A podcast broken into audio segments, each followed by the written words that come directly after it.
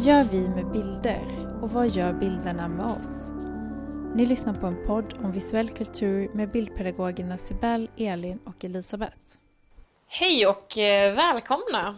Ni lyssnar på Bildpodden, en podd om visuella kulturer. Den här podden görs av eh, mig, Sibel, tillsammans med Elin och Elisabeth. Och idag kommer vi prata om den digitala bildens överlevnad. Vi har ju alla läst en artikel eh, som vi tagit ett avstamp i för den här diskussionen. Och jag tänkte att jag kanske skulle försöka mig på ett referat av den. Kan du inte säga vad den heter, Jo, Elisabeth? Den heter In Defense of the Poor Image. Eh, I försvar av den fattiga bilden har jag översatt det. Poor Image vet jag inte riktigt om man kan... Men ja, i princip. Mm. Och eh, den som har skrivit artikeln heter Hito Steyer. Mm. Och den är från 2009 så den är inte purfärsk. Eh, och i den här artikeln då som har en ganska så poetisk eh, stil i, i hur, hur hon uttrycker sig. Men det handlar om, alltså hon börjar med att beskriva att en bra bild förut var en bild med bra skärpa, alltså fokus, en distinkt bild. Eh, men att i och med den digitala eran så har det liksom börjat ersättas av upplösning och att det är en definition av en bra bild eller en dålig bild, hur bra upplöst de är. Och sen så pratar hon om alltså, biografen och kommersialiseringen av biografen, hur avantgarde-filmer, oberoende film sköts ut i periferin då och i princip försvann. Och eh, sen började man ja, men det fanns kanske liksom i en tynande tillvaro. Man hade VHS-kopior som man liksom fick dela från hand till hand och lite sådär. Men sen då med eh, internet och strömmande film så fick de här filmerna och även bilder då ett nytt andra liv. Där man kunde ladda upp sådana här och ladda ner. Och även att man kunde kanske ta en, sån här, en, en film på sin egen hårddisk, och göra om den. Så att det blev liksom en, en helt ny era, som ett, en, en ny tillvaro. Men också en på ett sätt sämre tillvaro för att det var inte samma bra upplösning på eh, filmerna och bilderna. Så någon slags skuggtillvaro men i alla fall en tillvaro som åtminstone är existerande. Eh, Så det är väl egentligen andemeningen. För sen så, så, så skriver hon ganska mycket om det här på olika sätt. Att, alltså just eh, bilders fortlevnad och att nu idag så finns det ju en fantastisk möjlighet för bilder att florera. Men ofta så får de en väldigt låg kvalitet och det här nästan vårdslösa hanterade bilder att de laddas upp och laddas ner och bearbetas och kanske nästan till oigenkännlighet. Att de har blivit populära, folkliga och fått ett aktivt liv men på bekostnad av sin status och kvalitet. Ungefär så. Ja, jag tycker det var ett bra referat. Ja, jag tycker med. Jag känner igen. Ja, ja eh, jag tycker det är kul vilka, vilka delar av den här artikeln du tog upp, Elisabeth. Eh, jag snöade in på den här artikeln efter att jag hade påbörjat arbetet med mitt examensarbete. Eh, och där blev jag intresserad av så kallade sociomateriella kulturer. Och vad betyder Ja, här kastar vi oss med begreppen. Ja, men det handlar väl i princip om att eh, hur människa och eh, material eller ting eh, interagerar med varandra och samexisterar. Och sen så, så i förlängningen blev det också hur eh, vi använder bilden men också hur bilden använder oss. I princip att om man börjar tänka att saker har agens eh, och vill ha överlevnad så får man liksom en lite ny syn på det här. Jag Alltså att, förlåt, men att saker liksom kan agera på eget bevåg, alltså typ så. Eller har en vilja. Eller vad Ja, precis. Ag- ja, vad menas med agens? Just det. Ja, men det är precis att eh, de kan ha en vilja eller ha ett, ett syfte som absolut kan vara gjort av människor, men ibland så kan det ju också bli så att eh, så det här blir ju ofta fallet med typ läkemedel till exempel, att eh, människan har en agenda med att ta fram ett läkemedel mot en kanske specifik sjukdom. Och sen så visar det sig att läkemedlet i sig skapar agendor som, som vi inte kunnat förutse och sen så blir det här ett läkemedel för någonting annat som är superbra. Det lever lite sitt eget liv liksom. Precis. Och jag tänker att det här är vad som har hänt med bilden också. Eh, vi kanske har agendan att vi vill ha bra bilder, möjligtvis. Nu kanske vi vill ha bilder som en form av kommunikation. Men jag tycker att en ingång i den här artikeln är hur gör bilder för att överleva? Om man skulle se det som att de har en agens att överleva. Och då kanske det inte längre är att vara bra, så som vi ser det, utan att spridning och delning är Eh, det huvudsakliga målet för att en bild ska fortsätta finnas. Finns en bild i 1000 exemplar, då är det större chans för den att få finnas kvar längre. Och det här tycker jag är intressant, för att även om den då kanske inte är lika bra som, som den har varit och så vidare i och med, eh, och nu kommer jag lansera ett till begrepp här, men det man kallar för migrering av bilder, det är alltså att man ändrar filformat till exempel, eller om eh, bilder ska föras över från ett, eh, en apparat till en annan, så kanske man måste förändra bilden eh, i, ja, speciellt vad gäller den informationen då som den digitala bilden innehåller. Och då görs ju bilden om. På sätt och vis så är det ju inte längre samma bild. Det blir ju en annan bild, även om den i princip ser likadan ut. Så egentligen så det vi har är flera olika versioner av en bild. Hänger ni med? Ja, kodningen liksom i med att få ett annat format. Exakt, ja. precis. Eh, jag tycker det här är intressant. Eh, något annat som jag kom in på då under det här arbetet var eh, att NASA förlåt för att jag är en sån NASA-kramare nu, jag kan inte låta bli. Eh, men det är att de tog vara på det här och eh, har också tagit fram, lite som här i Sverige, då har vi ju eh, Myndigheten för samhällsberedskap. Och eh, de tog då fram, eh, där, och de har också tagit fram en del sådär, eh, vad gör vi med eh, information och medier om, ja, ifall det skulle ske en katastrof. Eh, NASA tänker lite ännu längre framåt och har tagit fram en slags ska vi säga, policy kanske, som heter OIS. Och det står för Open Archival Information System. Och det betyder alltså att eh, det är ett öppet system och de tycker att man ska ha öppna system. Fil, eh, alltså delning är bra. Um, för att om det här systemet är öppet, om information är öppen, då sprids den och då finns det större chans att den finns kvar.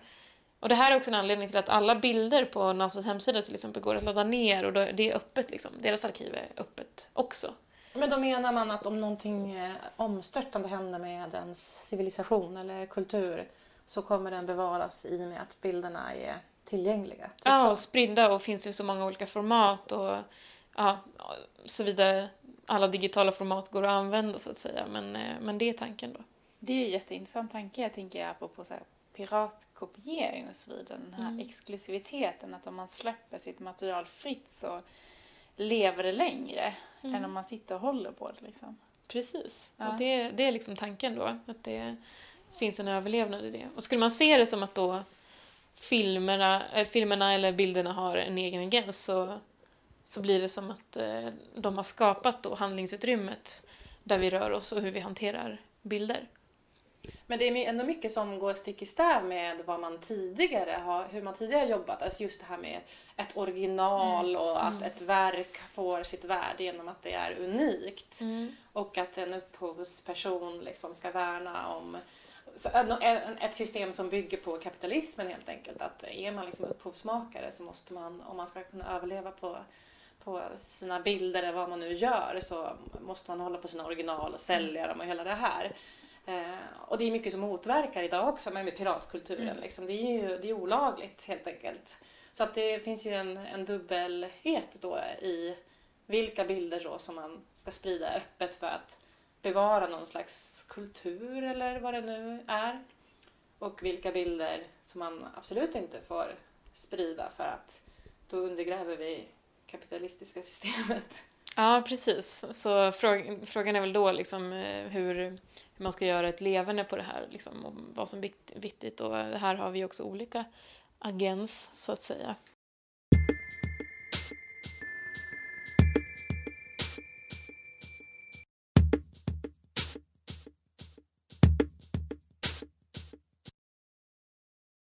Kan ju finnas en, en baksida där också. Just den här, att en, jag, jag tänker om en bild sprids som man absolut inte vill ska spridas. Mm. Att den bara överlever, överlever, överlever och, och liksom formateras och görs om och, och man blir aldrig av med den.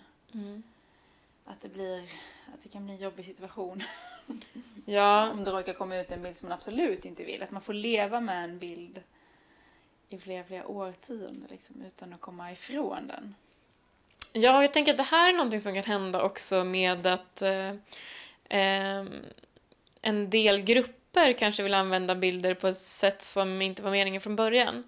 Nu tänker jag på eh, Peppe-mimen. Känner ni till bakgrunden till den? Nej. Elin nickar. Ja, ehm, hela historien bakom Peppe-memen var helt enkelt att det var en eh, serietecknare som gjorde en serie om Peppe, som är en slags grodliknande figur. Den här hade liksom ingenting med eh, politik att göra, framförallt inte amerikanska alt-right-högern. Men så började den spridas så som memes ska, en bild på den här grodan och att man lägger till text och sådär. Behöver vi förklara vad en meme är? Jag gör det. Ja.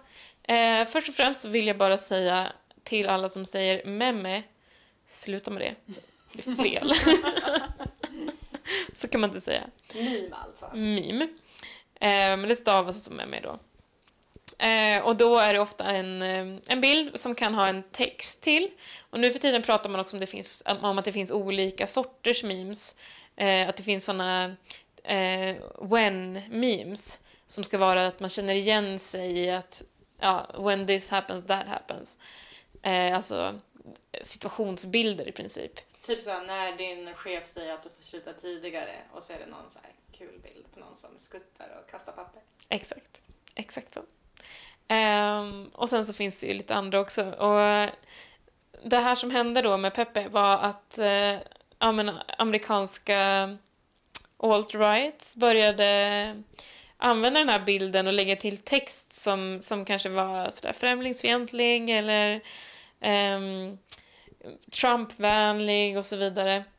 Uh, och den här serietecknaren hade ju ingen, ingen del i det här liksom, men blir ju ändå kopplad till den rörelsen då, även fast den här bilden hade liksom färdats i många, många år och runt halva jordklotet innan den hamnade i den här gruppens klor, så att säga.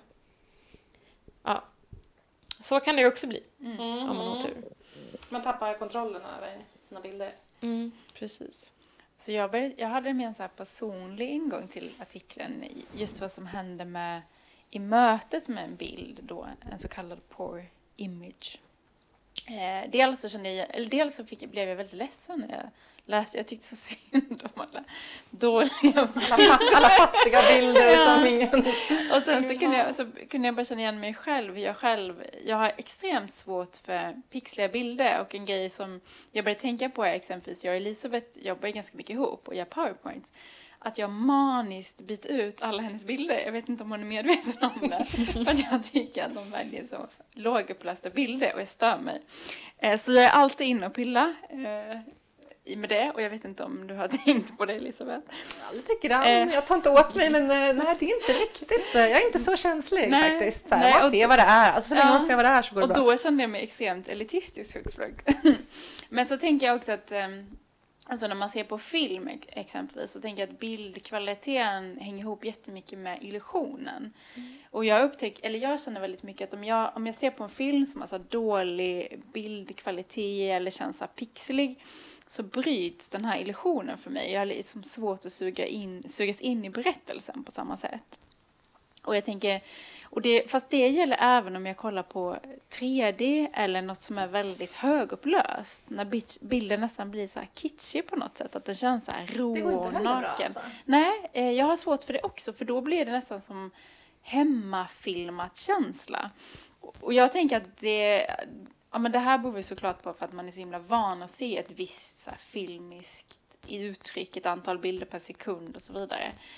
Ehm, Men, och det andra jag började tänka på är Teknikmannen, som jag mött så himla mycket i mitt yrke och även bland elever. Och det är oftast faktiskt killar som är så besatta av pixlar och upplösning och 3D och 4K.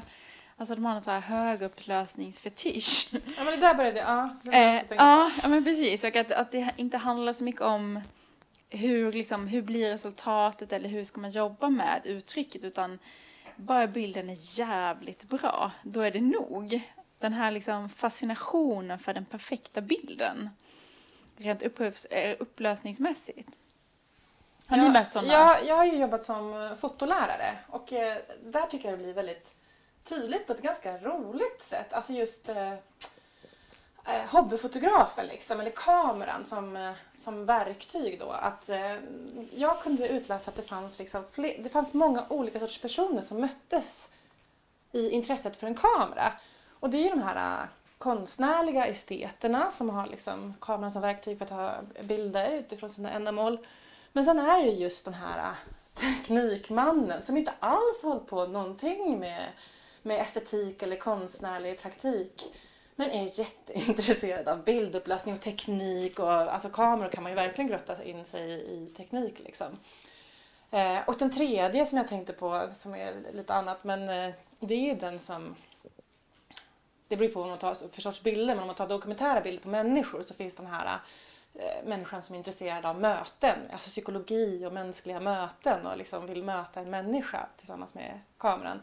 Så att, eh, jag tyckte det var ganska intressant när jag jobbade med det för att det liksom sammanstrålar helt olika. Annars kan det ju vara ganska liksom uppdelat. Men även nu när jag jobbar så jobbar jag med filmskapande enkelt som med iPad med kurser. Och det är kanske inte i och för sig mina nybörjare på kurserna men just så här, eh, när man, ja, men då, kanske de kurser som när vi, jag och Elin har jobbat ihop tidigare. Ehm, och även när jag är med elever att då ska det vara definitivt högsta upplösningen även om man bara ska se dem på den här iPaden. Eller, alltså 4K är det ju många enheter som inte ens kan visa så det är liksom ingen vits att hålla på och jobba med så tunga filer men att det liksom det ska vara bästa. Mm. Och det tycker jag, det, var ju, det framgick ju verkligen i den här artikeln också liksom att vårat eh, mått på kvalitet idag det är ju upplösta, högupplösta bilder. Mer kanske än innehållet i bilden. Ja men precis, och då, jag menar om man tänker just på att att, att få till en riktigt högupplöst bild, det handlar ju om att ha pengar att köpa den här utrustningen. Eh, och på så sätt kan man ju tänka sig att det blir någon slags elitism i det liksom. Medan den här amatörens bild som kanske har samma innehåll men har en sämre kvalitet också tittas på med en annan blick på något sätt. Eh, och jag tänker också Alltså, jag började tänka på Youtube. Att där finns det ju ändå en annan estetik som sprids. Att liksom eh, filmklipp eller bilder som har så här skitdålig green screen, jättefula montage och pixliga bilder ändå kan så delas och få jättestor popularitet. Att där finns en annan liksom hierarki på något sätt. Eh, som ändå känns så positiv, tänker jag, i förhållande till... Ja. Att, att äga en jättedyr kamera för att få den här fantastiska liksom, bilden. Men det finns lite olika mått att mäta med då Mm. beroende på sammanhang kanske. Ja, men precis, precis. Eh, Och, och på just att, nu försöker jag bara fatta, men just på Youtube då så har man inte möjligheten att ha den här högupplösta. Alltså då är det inte den skalan man mäter liksom, Nej, och samtidigt-. Nej, och samtidigt så tittar man ju på den typen av filmer med en, liksom att den anses ju vara av sämre kvalitet också. Tänker jag. Alltså rent om man tittar också på filmbranschen eller konstvärlden så, så liksom det är liksom mainstream, det är liksom kommersiellt, det är Ja, det är ju, som det är ju på den här poor image som står i Ja vår men precis, som alla kan av- göra det och därför blir det också tappade sitt värde på något sätt. Att man, man har liksom den blicken på den typen av filmer och bilder. Att det blir något fult. Spridning kan jag också ses som något fult.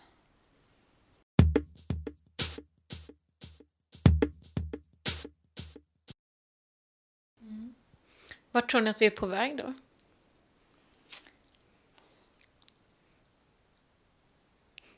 Vi vet inte. Nej, jag ville mer prata om AI. Är det, nu, är det nu Elin börjar prata om AI? Jag tycker att vi kan, vi kan närma oss AI nu. Nej, men det som är intressant det är väl ändå just vilka, vilka bilder som kommer att överleva. Alltså Svenska Filminstitutet håller på med en så här stor digitaliseringsprocess nu med deras filmarkiv. Och jag läste att de har 2600 långfilmer och 6700 kortfilmer. Och eh, de har ju lobbat för det här att det måste göras någonting om de inte ska försvinna. För att biografer kan inte visa 35 mm film längre. Och då försvinner ju hela vårt filmarv. Och det är ju lite snopet. Mm. Nej, men det tänker jag också jättemycket på alltså, i förhållande till mig själv. Man har jobbat på samma arbetsplats i sju år. De filmerna vi gjorde för sju år sedan kan jag inte visa nu längre. För Nej. att de är liksom på DV och man har inte alls dem. Och det här så att- uppstår ju hela tiden och att man behöver kanske ha en högre medvetenhet då om Mm. inte allting bara ska liksom bli förgängligt. Och då kanske man kan prata till teknikmannens försvar där, att om man filmar allt redan nu i 4K, även om vi inte kan titta på det, så har man i alla fall det dokumenterat i 4K inför framtiden. Kanske? Eller? Ja, om 4K i framtiden. Ja, det vet Ja. man inte förstå, men kanske en framtid inom så här tre år i alla fall. Mm. Så sa säkert de som uppfann minidisk också. Nej, men jag tycker det här är intressant just med, det är ju det där som är migrering också av bilder. Um, och jag tänker lite att, uh, jag tycker det är intressant när sådana så kallade minnes, minnesinstitutioner, alltså som alla de här arkiven vi har i Sverige, uh, då kallas för i ett samlingsnamn. um, att de just håller på med det här och att det är lite som, uh, men att det kanske händer någonting med kvaliteten varje gång man migrerar någonting från DV-kassett till exempel till, till digitalt. Eh, vet man inte vad en DV-kassett är så är det alltså en liten, liten filmkassett som man kan filma Ehm, eh, film med i handcams och allt möjligt. Eh, det använde vi på Konstfack en gång i tiden. Eh, men jag tycker att det påminner lite grann om, på ett så fint sätt, om hur fotografier gulnar också. Alltså att det är lite samma process nästan. Att det här är liksom en eh, föråldringsprocessen inom det digitala är just de här migrerings... Att det kanske är så Processerna. man får se det. Att det, det, tidens gång får ändå göra sitt. Liksom. Det är oundvikligt. Precis, och vi kanske ser de här migrerade bilderna i framtiden så som vi kollar på när vi hittar sig gamla fotoalbum med för- föräldrarna på, från 70-talet liksom, och tycker att det är ganska vackert. Och jag känner redan, eller jag upptäcker det, jag tycker det märks lite på konstscenen också, att, att det finns den här fascinationen också för den här gamla bilden, att, äh, gamla digitala bilden. Ehm, att det finns en så här, nästan retrotrend, eller hur man ska säga då, för eh, ja, men det här lite småpixliga eller lite fult animerade. Om man nu ska kalla det fult, eller vad det nu är. Eller VHS-kopior, alltså när man ser Mm. här film, eh, hemmavideos från 90-talet. Alltså man kan ju bli lite nostalgisk. Ja, men det är ju bara att kolla på alla filter. Jag tänker på Instagram, Snapchat och så vidare. Där har man ju så här gamla retro, lite gulaktig ton. Man kan få lite stumfilmsrepor. Alltså det finns ju mycket filter som bygger just på hur bilder har sett ut förr. Ja, och det är kul att det är just eh, den eh, analoga bildens föråldringsprocess man vill, Ja. vill skapa hos den digitala bilden. Så det är ju något liksom som bara finns i, i det sammanhanget. Det är liksom inte någonting som, som uppstår så. Men en, eh, en, en liten parallell så lyssnade jag häromdagen på en, en föreläsare som pratade om datakonstnärer som han uttryckte. Datakonstnärer. Eh, som jobbar med digitalt. Eh, och hur han själv hade gjort något verk med mobiler i början av 2000, eller slutet av 90-talet var det nog. Som så här, det tog bara något år så gick det inte att liksom visa det överhuvudtaget. Och så tog han som exempel, som ni säkert känner till, eh, den här juckapalmen som kopplades till en dator och kunde köpa och sälja aktier på marknaden. Och när det gick bra då, så aktieutdelningen blev liksom i form av att den fick vatten. Liksom. Ola Perssons eh, Precis, du känner till. Ja. Ehm, och den funkar ju inte längre. Och nu har de tydligen gjort en rekonstruktion av det verket som eh, finns på Moderna Museet. Ehm, och jag vet inte exakt hur, hur de gjorde då, men som jag förstått det, om jag har förstått det rätt så har de gjort en rekonstruktion som kanske inte funkar. Ehm, men jag menar den, datorn, jag kommer inte ihåg, vet du när den gjordes? Det var nog också i slutet av 90-talet kanske, eller början av 2000-talet. ja, det tror jag. Det var inte så. Men den dator som den var kopplad till, och jag menar juckapalmen är inte heller samma växt såklart. Eh, och om man då ska se den rekonstruktionen som en form av ett fotografi som har gulnat, alltså Mm. är det så man får läsa det då? Då har man ju också tappat det här eh, autenticitets begreppet eller liksom att ett original utan det är en rekonstruktion då som är en annan variant men det är som ett gulnat fotografi, liksom, ett, ett digitalt verk som har åldrats. Det är kanske är så man får tänka helt enkelt Mm. om man ska kunna hantera sådana här verk. Mm. Jag tycker det är kul att du nämner det som, som datakonstnärer. Jag tänker att det här är ju eh, någonting som, som är väldigt vanligt nu är ju att man använder begreppet eh, post-internet eller post-internet art. Har ni kommit i kontakt med det också? Nej. Mm. Mm. Jag känner igen det. Mm. Och det är ju också eh, kopplat till internetart, men det handlar ju om att vara, eh, vad ska man säga, internetmedveten, att konceptualisera olika internetfenomen och, och begrepp och sådär. Att liksom vara, ja men som eh, postmodernismen kanske, och post-internet då. då. Ehm, och att det kanske, den estetiken är ju också lite så tillbakablickande liksom, så att den är ju, ja, eller ibland kanske också ganska modern och här och nu liksom. Mm, och där, jag vet inte om det är på väg ut liksom, eller om det kommer stanna kvar ett tag. Men eh, jag tycker att det är intressant just eh, eftersom Hit och Stale till exempel var så himla tidig med det här. Eh, sa vi att artikeln var från 2009 också? Mm. Det känns ändå aktuell fortfarande tycker jag det hon tar upp. Absolut.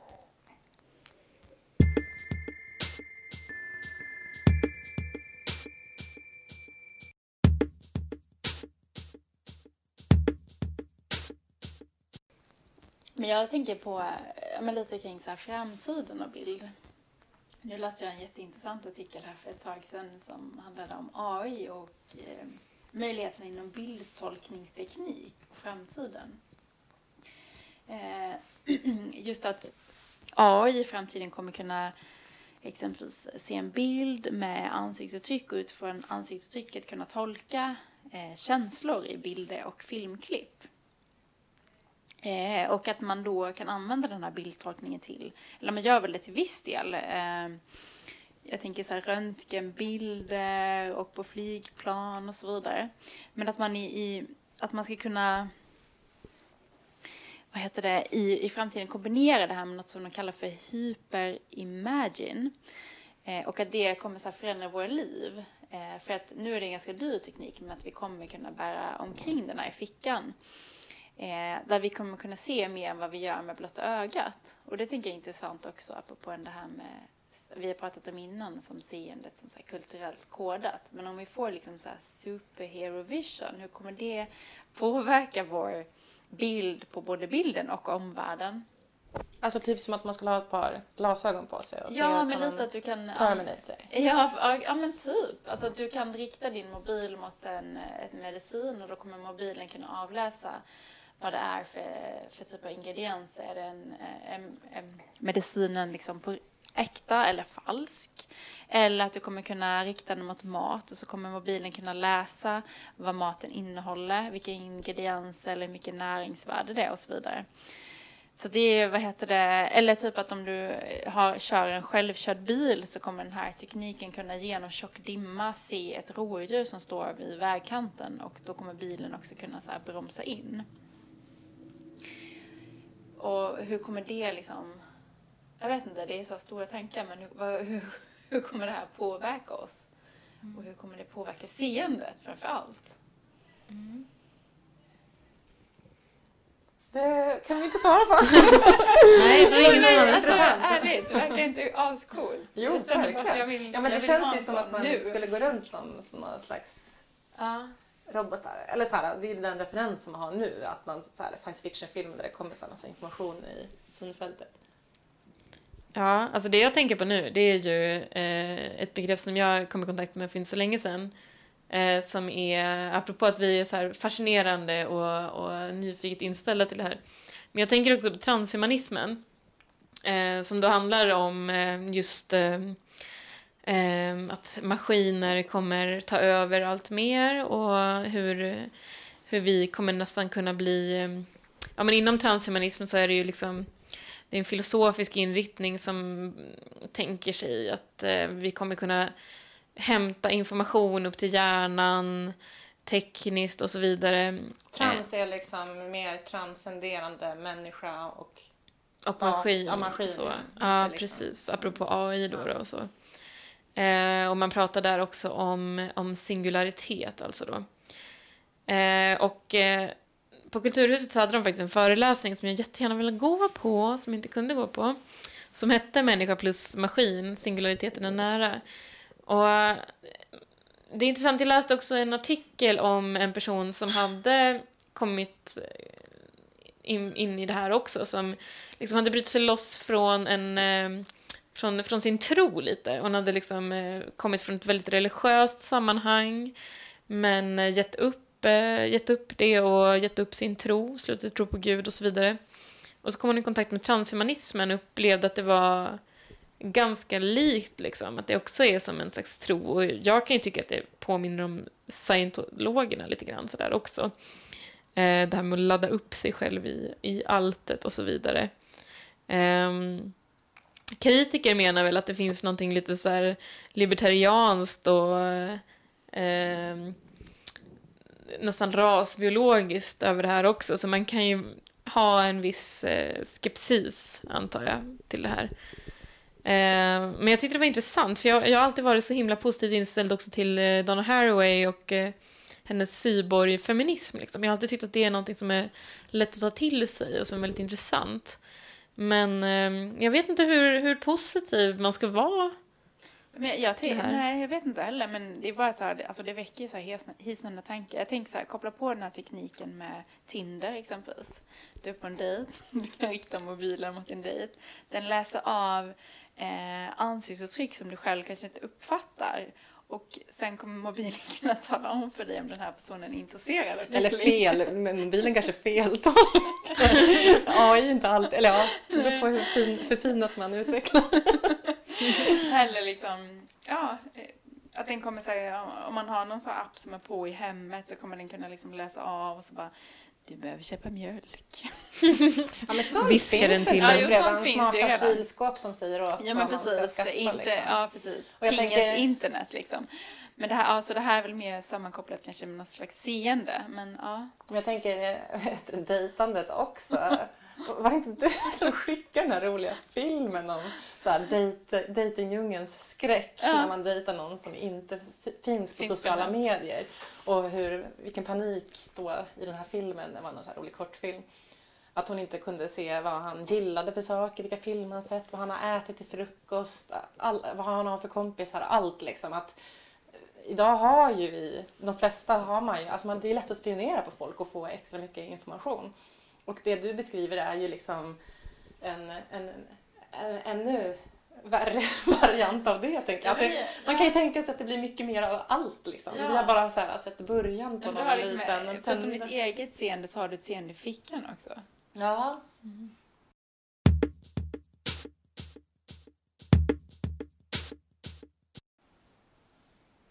Ja, vi kommer in lite på delningskultur nu också, men det som händer det är ju också jag tänker på, på big data och så också, att det finns så extremt mycket information. Vad ska man göra av den? Vem ska använda den? Nu är jag läskigt nära att bli konspirationsteoretisk känner jag, så att jag ska hålla tillbaka lite. Ehm, men ehm, ja, det är ju det också. Tänker man på det liksom?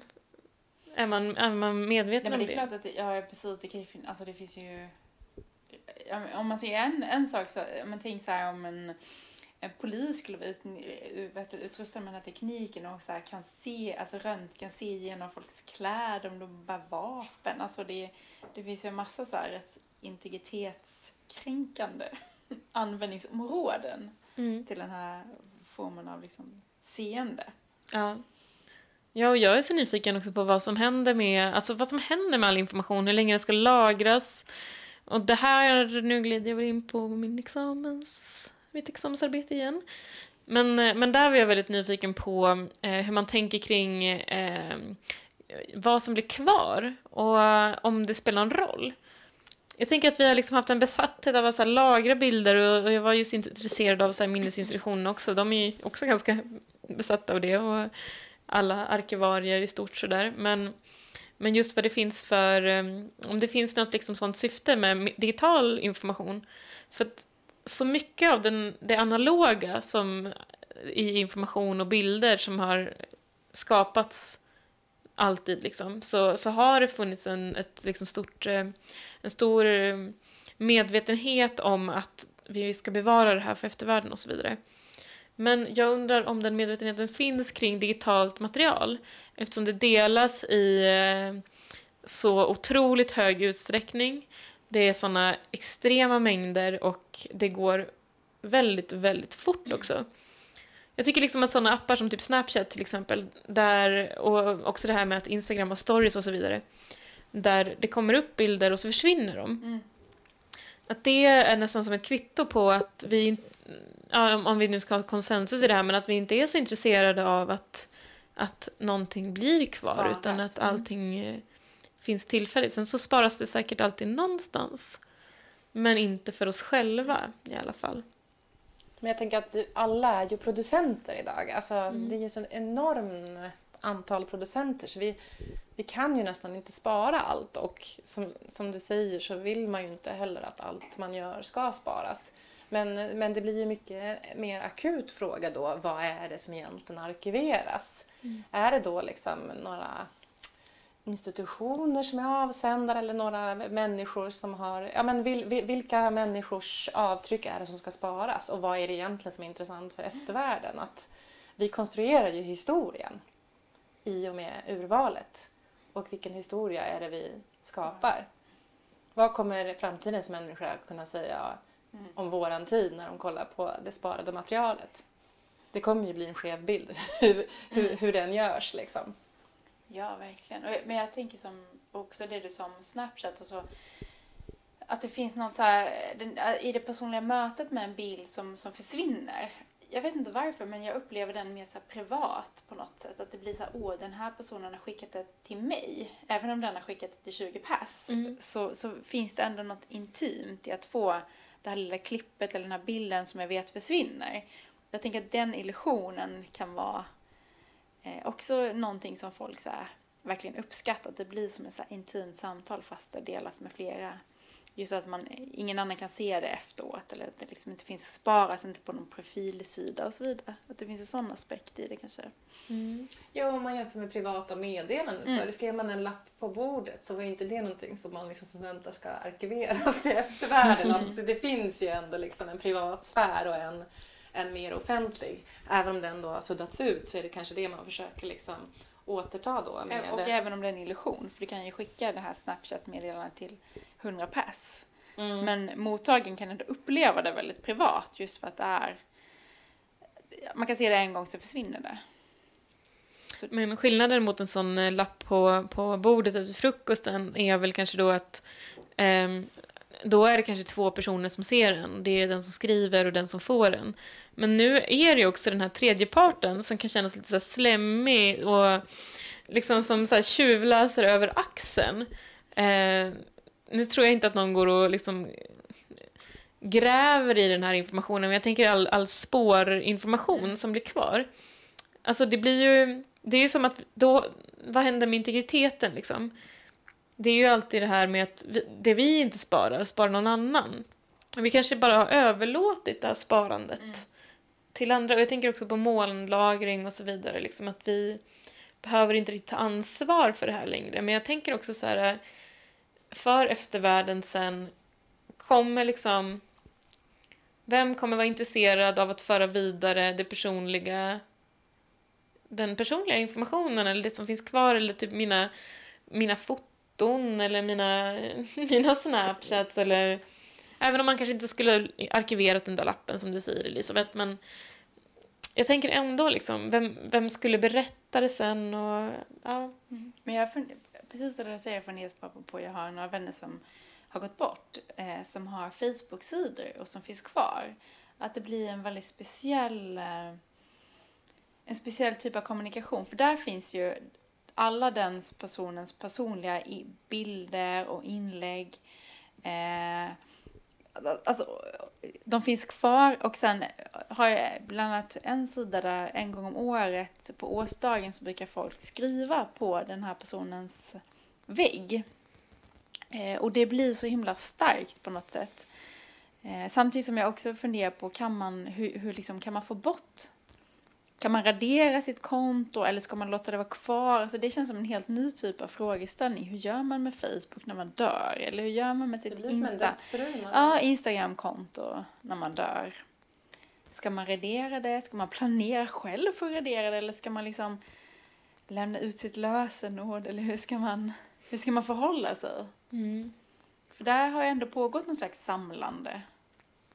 Precis, och det har ju ändå blivit lite av en sån etisk diskussion kring det där och att det kom ju ändå upp på Facebook just sådär. Vad ska hända med ditt konto när du, när du har dött? För det har ju lämnats över till anhöriga att, att bestämma kring lite innan sådär. Eh, och ibland så har det bara lämnats till intet så att säga, för det är ju inte alltid man planerar det där. Det är inte kul att sitta och planera vad som händer när man dör.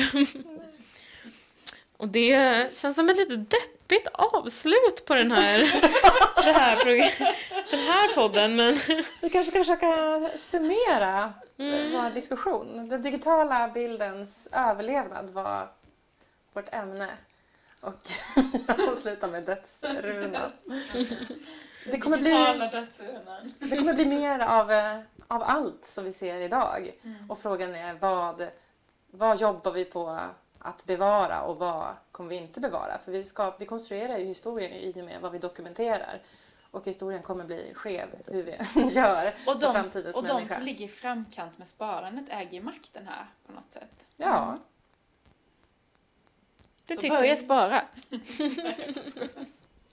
Jag tycker det var en bra slutreplik. Eh, Så ja, det var lite om eh, den digitala bildens överlevnad och eh, vi kommer återkomma nästa avsnitt och prata lite mer om propagandabilder bland annat. bilders makt, Och bilders makt. Så lyssna gärna på det också. Och tack för att du lyssnade. Eh, Vi hörs.